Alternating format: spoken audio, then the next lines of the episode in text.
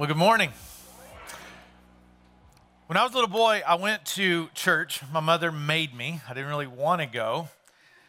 But I remember this church smelled bad inside. It kind of smelled musty. It was a tiny little church with I don't know how many seats. Maybe we'd seat 100 people max. It had floors that creaked and the standard issue bright red carpet that went in all churches. And I remember it was really boring. That's back in the days when church was two hours long.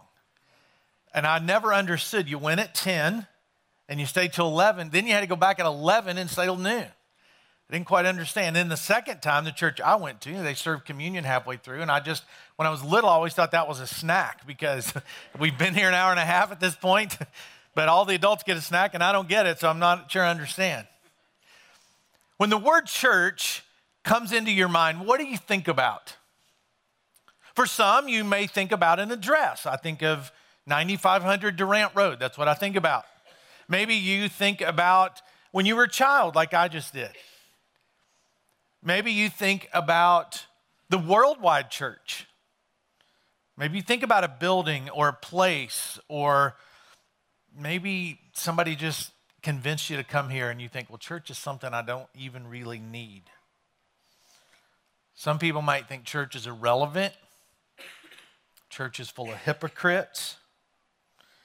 And there have been times in the past where history's not been kind to the church at all.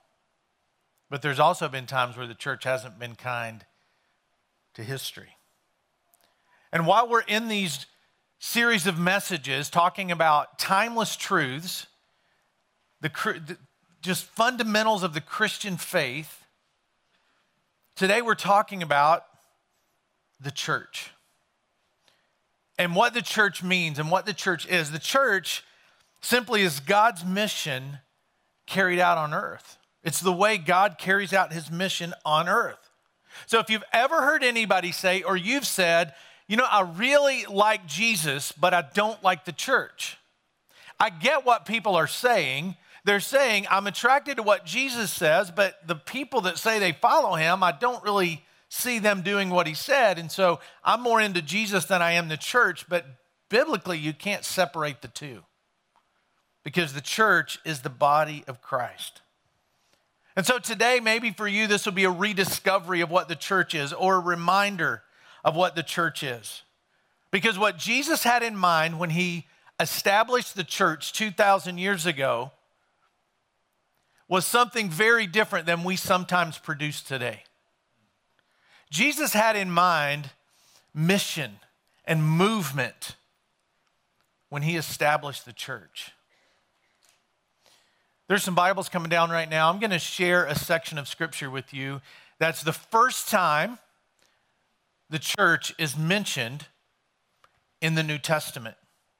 Just raise your hand. You can have a Bible if you'd like. You can take that home with you or give it away or just use it and follow along today. I'll also put all the scriptures up on the screen. But I want to share with you the first time it's mentioned, and actually the only time it's mentioned in the ministry of Christ. The first time the word is used, the first time it's talked about, and the only time in the four books of the New Te- in the New Testament that tell the story of Jesus. And it's in the first book of the New Testament written by one of Jesus' followers, Matthew. And Matthew is recounting what happened and how he followed Christ. And this is what he records in Matthew chapter 16. It says, When Jesus came to the region of Caesarea Philippi, he asked his disciples, Who do people say the Son of Man is? Now, if, if we just read that, it doesn't really catch. So, what is it? Why is he asking this question?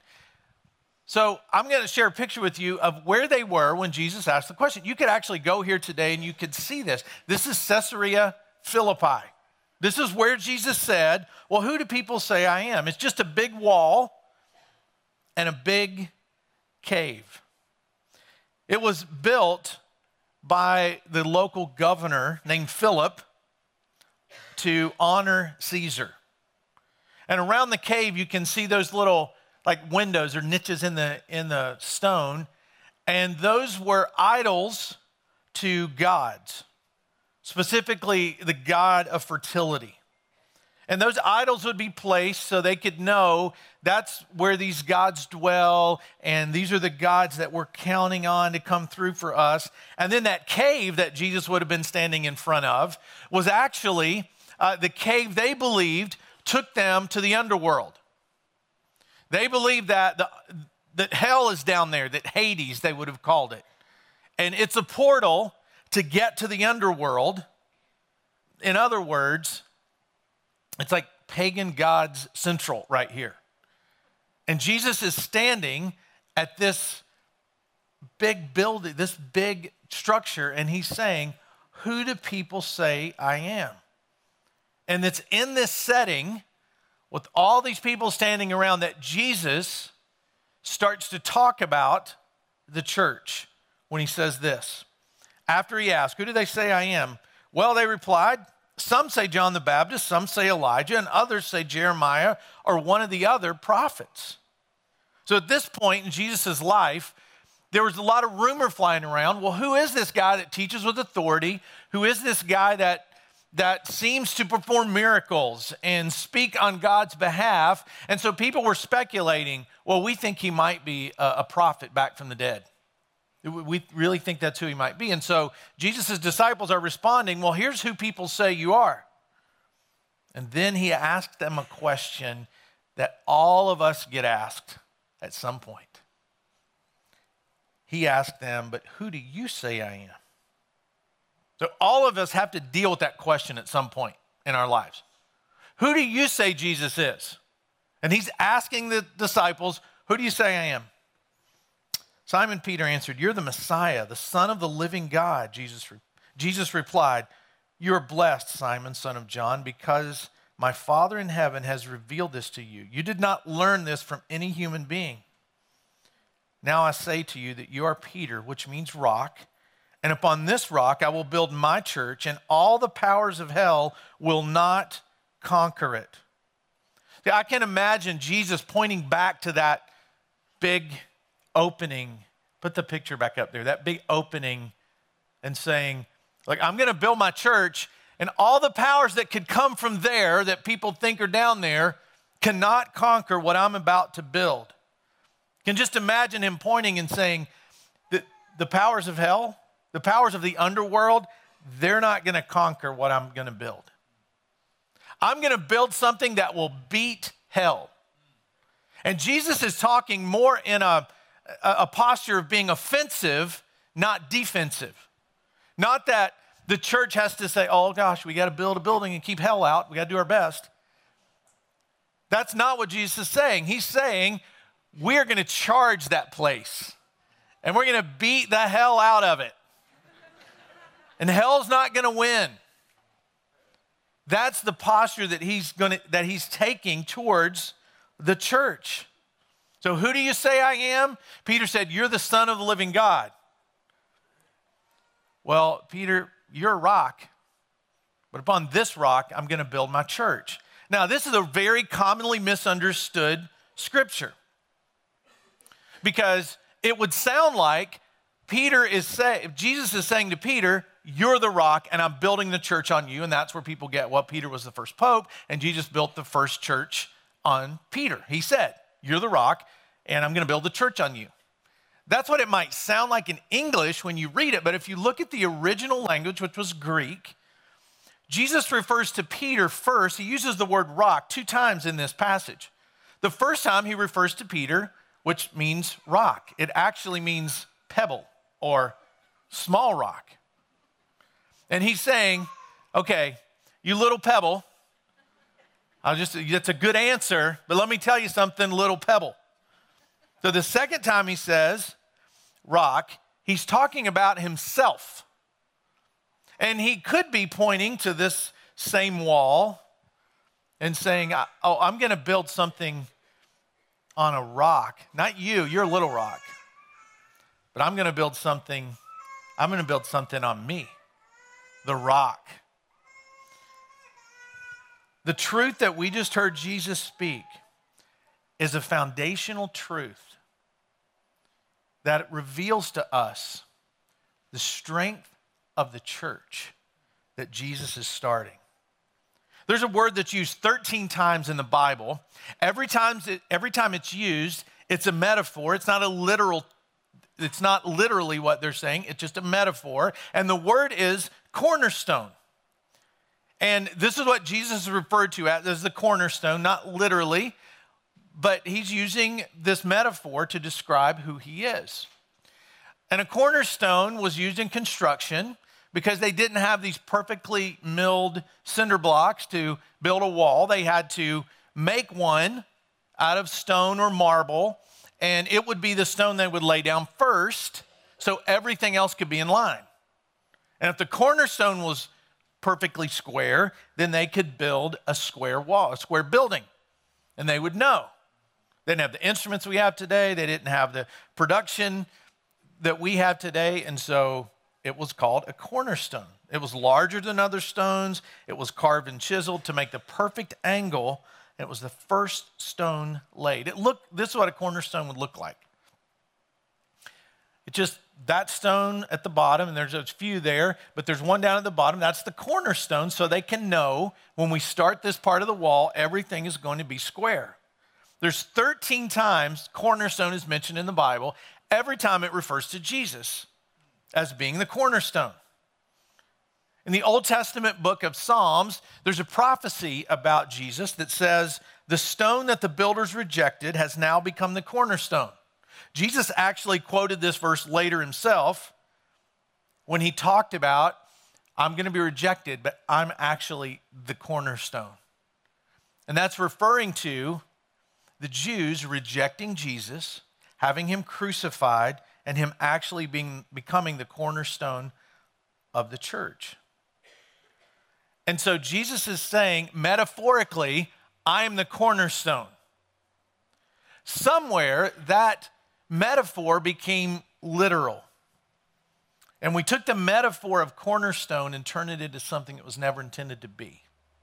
If he's saying, I'm the cornerstone, I am the church, the church is being built on me. There was a word that described people who followed Jesus in the first century. This word actually, when he says, I'm going to build my church, it's, it's a word that comes from Greek. The Greek word is literally ecclesia. An ecclesia is simply a gathering of people for a specific purpose, not necessarily a Christian word. It's just a group of people gathered around a simple focus. A bunch of people watching a football game, ecclesia.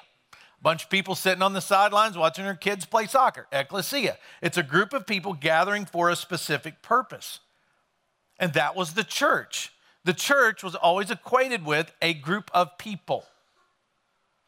But something changed over time. About 100 years after the church began, the idea of gathering transitioned into the place they were gathering. So the church became equated with the building. Because in the fourth century, Constantine made Christianity legalized, made it the state religion. He also claimed to be a Christian, because up until this point, the church had been persecuted, so they had to meet very informally. They had to meet in homes or in caves or wherever they could meet to keep from being persecuted so they could worship, so they could have fellowship with each other. Uh, there, was, there were no buildings. But then they started this practice of when, when uh, around the fourth century, that they started to build structures at the site where people were martyred for their faith. And sometimes they would build these structures actually at their graves. So if you go way back, that's you notice 100 years ago, if you build a church building, what's right beside of it? A cemetery. And so along around the 4th century, that's when buildings started to be built. But within a decade after that, the movement called the church almost solely became about location. Because churches had the freedom not just to worship, but to own property and to gather. Later, the Germans came up with the word Kirch, and it referred to a house the Lord's people gathered in. So the word church in English is not really uh, any kind of a translation from Greek, it's a substitution for the word ecclesia. You can turn the lights out on church, but you can't turn the lights out on ecclesia. Those are two different things. And when people began to speak the message of Christ in the world, the Apostle Paul was speaking to a group of ecclesia, a group of people, the church, and he reminded them of this fact that the church is not a place, the church is not a building, but the church is the body of Christ. It's people, it's all who believe. When he said these words in the book of Ephesians, chapter 2, beginning at verse 20 Together we are his house, built on the foundation of the apostles and the prophets. And the cornerstone is Christ Jesus himself. We are carefully joined together in him, becoming a holy temple for the Lord. So, what he's saying is, you are a temple of the Lord, not a literal temple, but when we gather as the church, the ecclesia, the people gathered for a specific purpose, then we become the building. Since our church began, we have met in schools, we have met in movie theaters, we met in a bar downtown for a while. It smelled like beer and pee, but we still met in a bar. And people found Jesus there. We've met in, in uh, hotel conference rooms, we've borrowed other churches. We met in a lot of different places the seven years we were nomadic, just searching for a place. And if you're watching this at one of our other locations it's portable, you're like, oh, yeah, I, I know, we are. But for seven years, we had no location anywhere, and we were no less the church. We were no less a real church, preaching the message of Christ and helping people change their lives. See, the church didn't begin as an institution. There were no traditions. There were no Bibles handed out. There was no band. There was no paid staff. And there certainly wasn't a building. And when Jesus met with his followers for the very last time after he was resurrected, and he was giving them instructions on what he wanted them to do, the last words he said to them are recorded in the book of Acts, chapter 1, verse 8, when he says, You will receive power when the Holy Spirit comes up upon you, and you'll be my witnesses, telling people about me everywhere in Jerusalem, throughout Judea, in Samaria, and to the ends of the earth. So, this group of people saw Jesus alive and he gave them specific instructions. He's saying, I want you to start where you are and I want you to be my witnesses. And I want you to move out to a broader area. And then I want you to go to places, to them, Samaria would have been a place they didn't want to go. It would have been like, I don't want to go to Samaria. I don't really care if those people go to hell or not. So we're not, we don't want to go there. So he was very specific go to Samaria. And after you go to the place where you don't want to go, I want you to go to the very ends of the earth and be the church. Jesus' words then are just as true today. He's giving us a mission on what we're supposed to do. Start right where we are and then move out from there. The three big beliefs that we hold up at our church that we value are these one, we believe that Jesus changes everything. So if you're part of Life Point, if you're here for the first time, that, that's our core belief. Jesus changes everything. We believe that people grow when they get involved in community. And we believe that everyone has a mission. And Jesus gave it to us when he said, Go be my witnesses. He's saying, Start where you are and move my message into a world that desperately needs to hear it. So, what he's saying is go. Go from wherever you are into a world that desperately needs to hear my message. Our leadership, I'm committed to this. Our leaders are committed to this. That's why we help with starting new churches. And you may get tired of hearing us talk about new churches, but new churches reach new people. That is a fact. We're committed to that. We're committed to not sitting still and moving Jesus' message into the world. Not just right here in our city, but around the world. Because of your generosity, we've planted a couple churches in Ecuador. And I've been there several times. The last time I was there, took my youngest daughter with me, and we got on a boat and we went off to the coast of Ecuador to this island that's inhabited by descendants of African slaves whose ships crashed during the slave trade. They swam in, the first place they found were these islands, and they set up shop and built villages. So when you go, when you get on this 30 minute boat ride off the coast of Ecuador and you get out there, it's extremely isolated. When the tides change once a month, it's covered in water, so everything's up on stilts. Everybody has a boat, there's no cars out there. Everybody's got a boat or bicycle or some way to get around. It feels like the ends of the earth. It feels like a place that's been forgotten.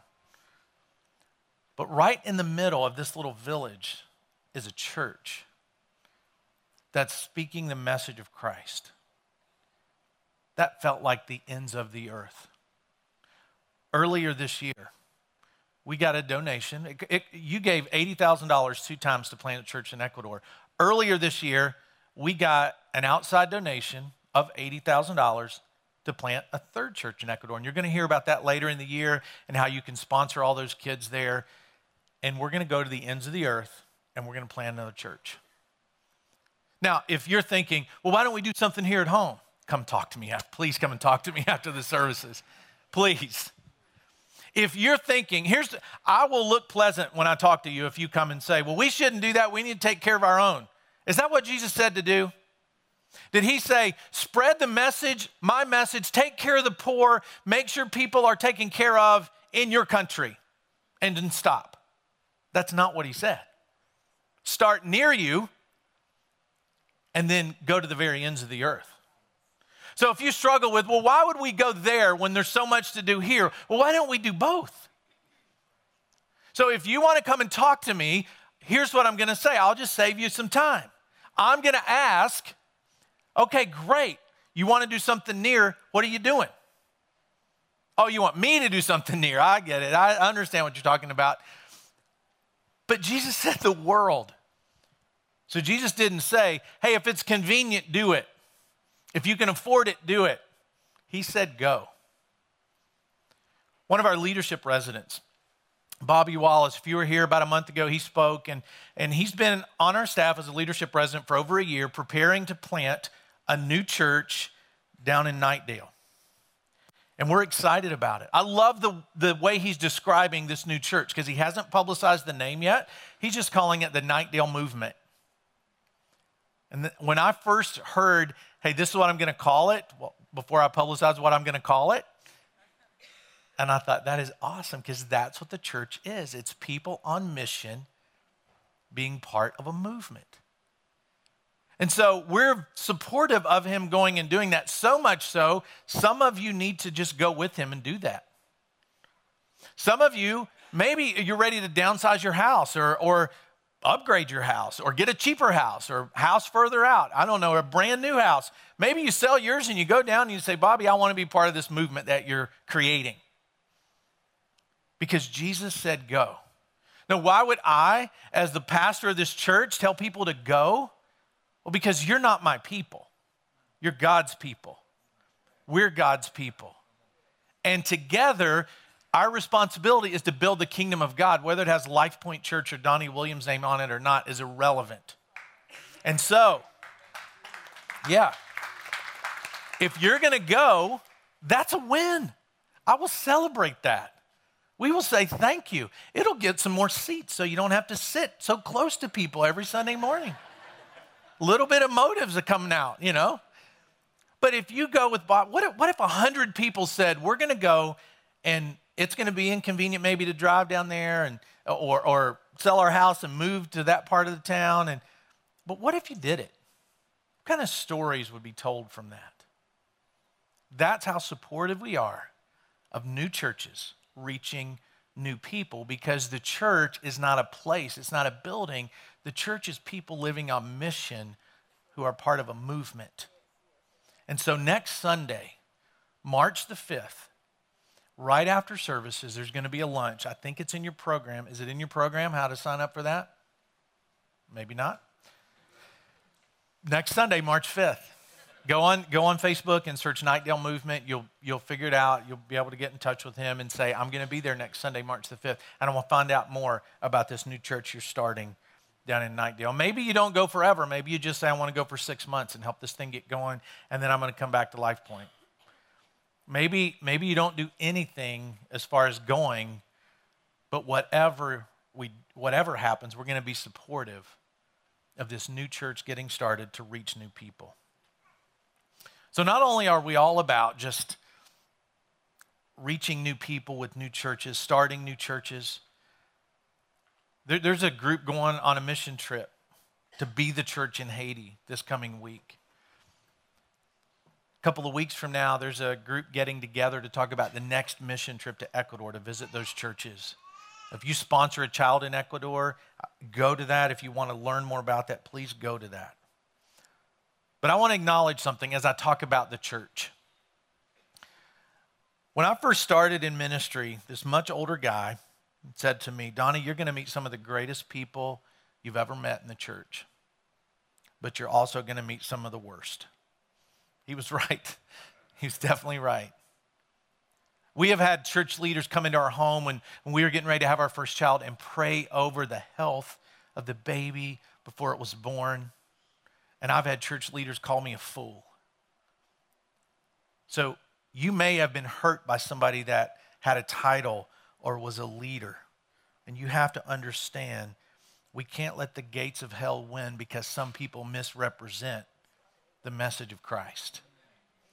Everybody's not perfect. I'm not perfect. If you're looking for a perfect church, keep looking because you will mess up our church if you're perfect.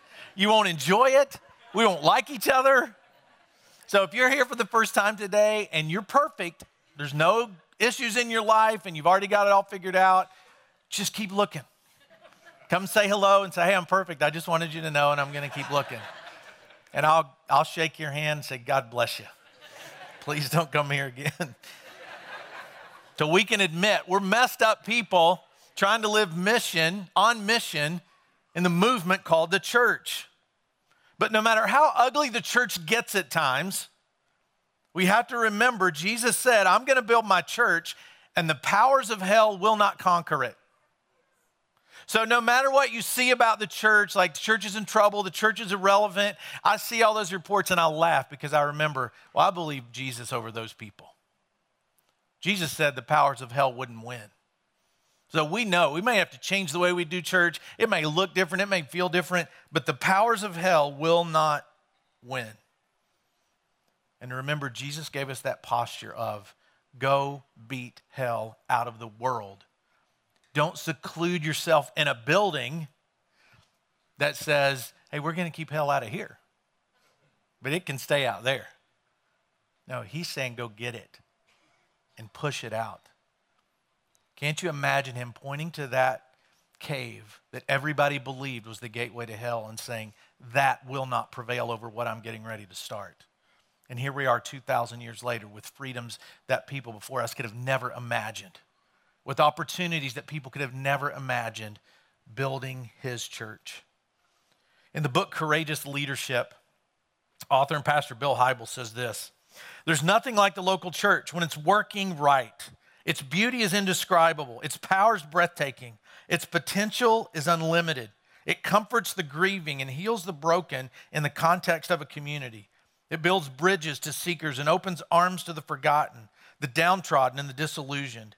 It breaks the chains of addictions, frees the oppressed, and offers belonging to the marginalized of this world. The potential for the local church is almost more than I can grasp. Let's pray.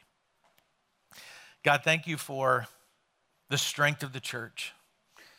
And Father, that we acknowledge we mess it up sometimes. We know that when our strength comes from you, when our mission comes from you, we're part of a movement that cannot be stopped. I pray that every person here today would feel that. And I pray this in Jesus' name.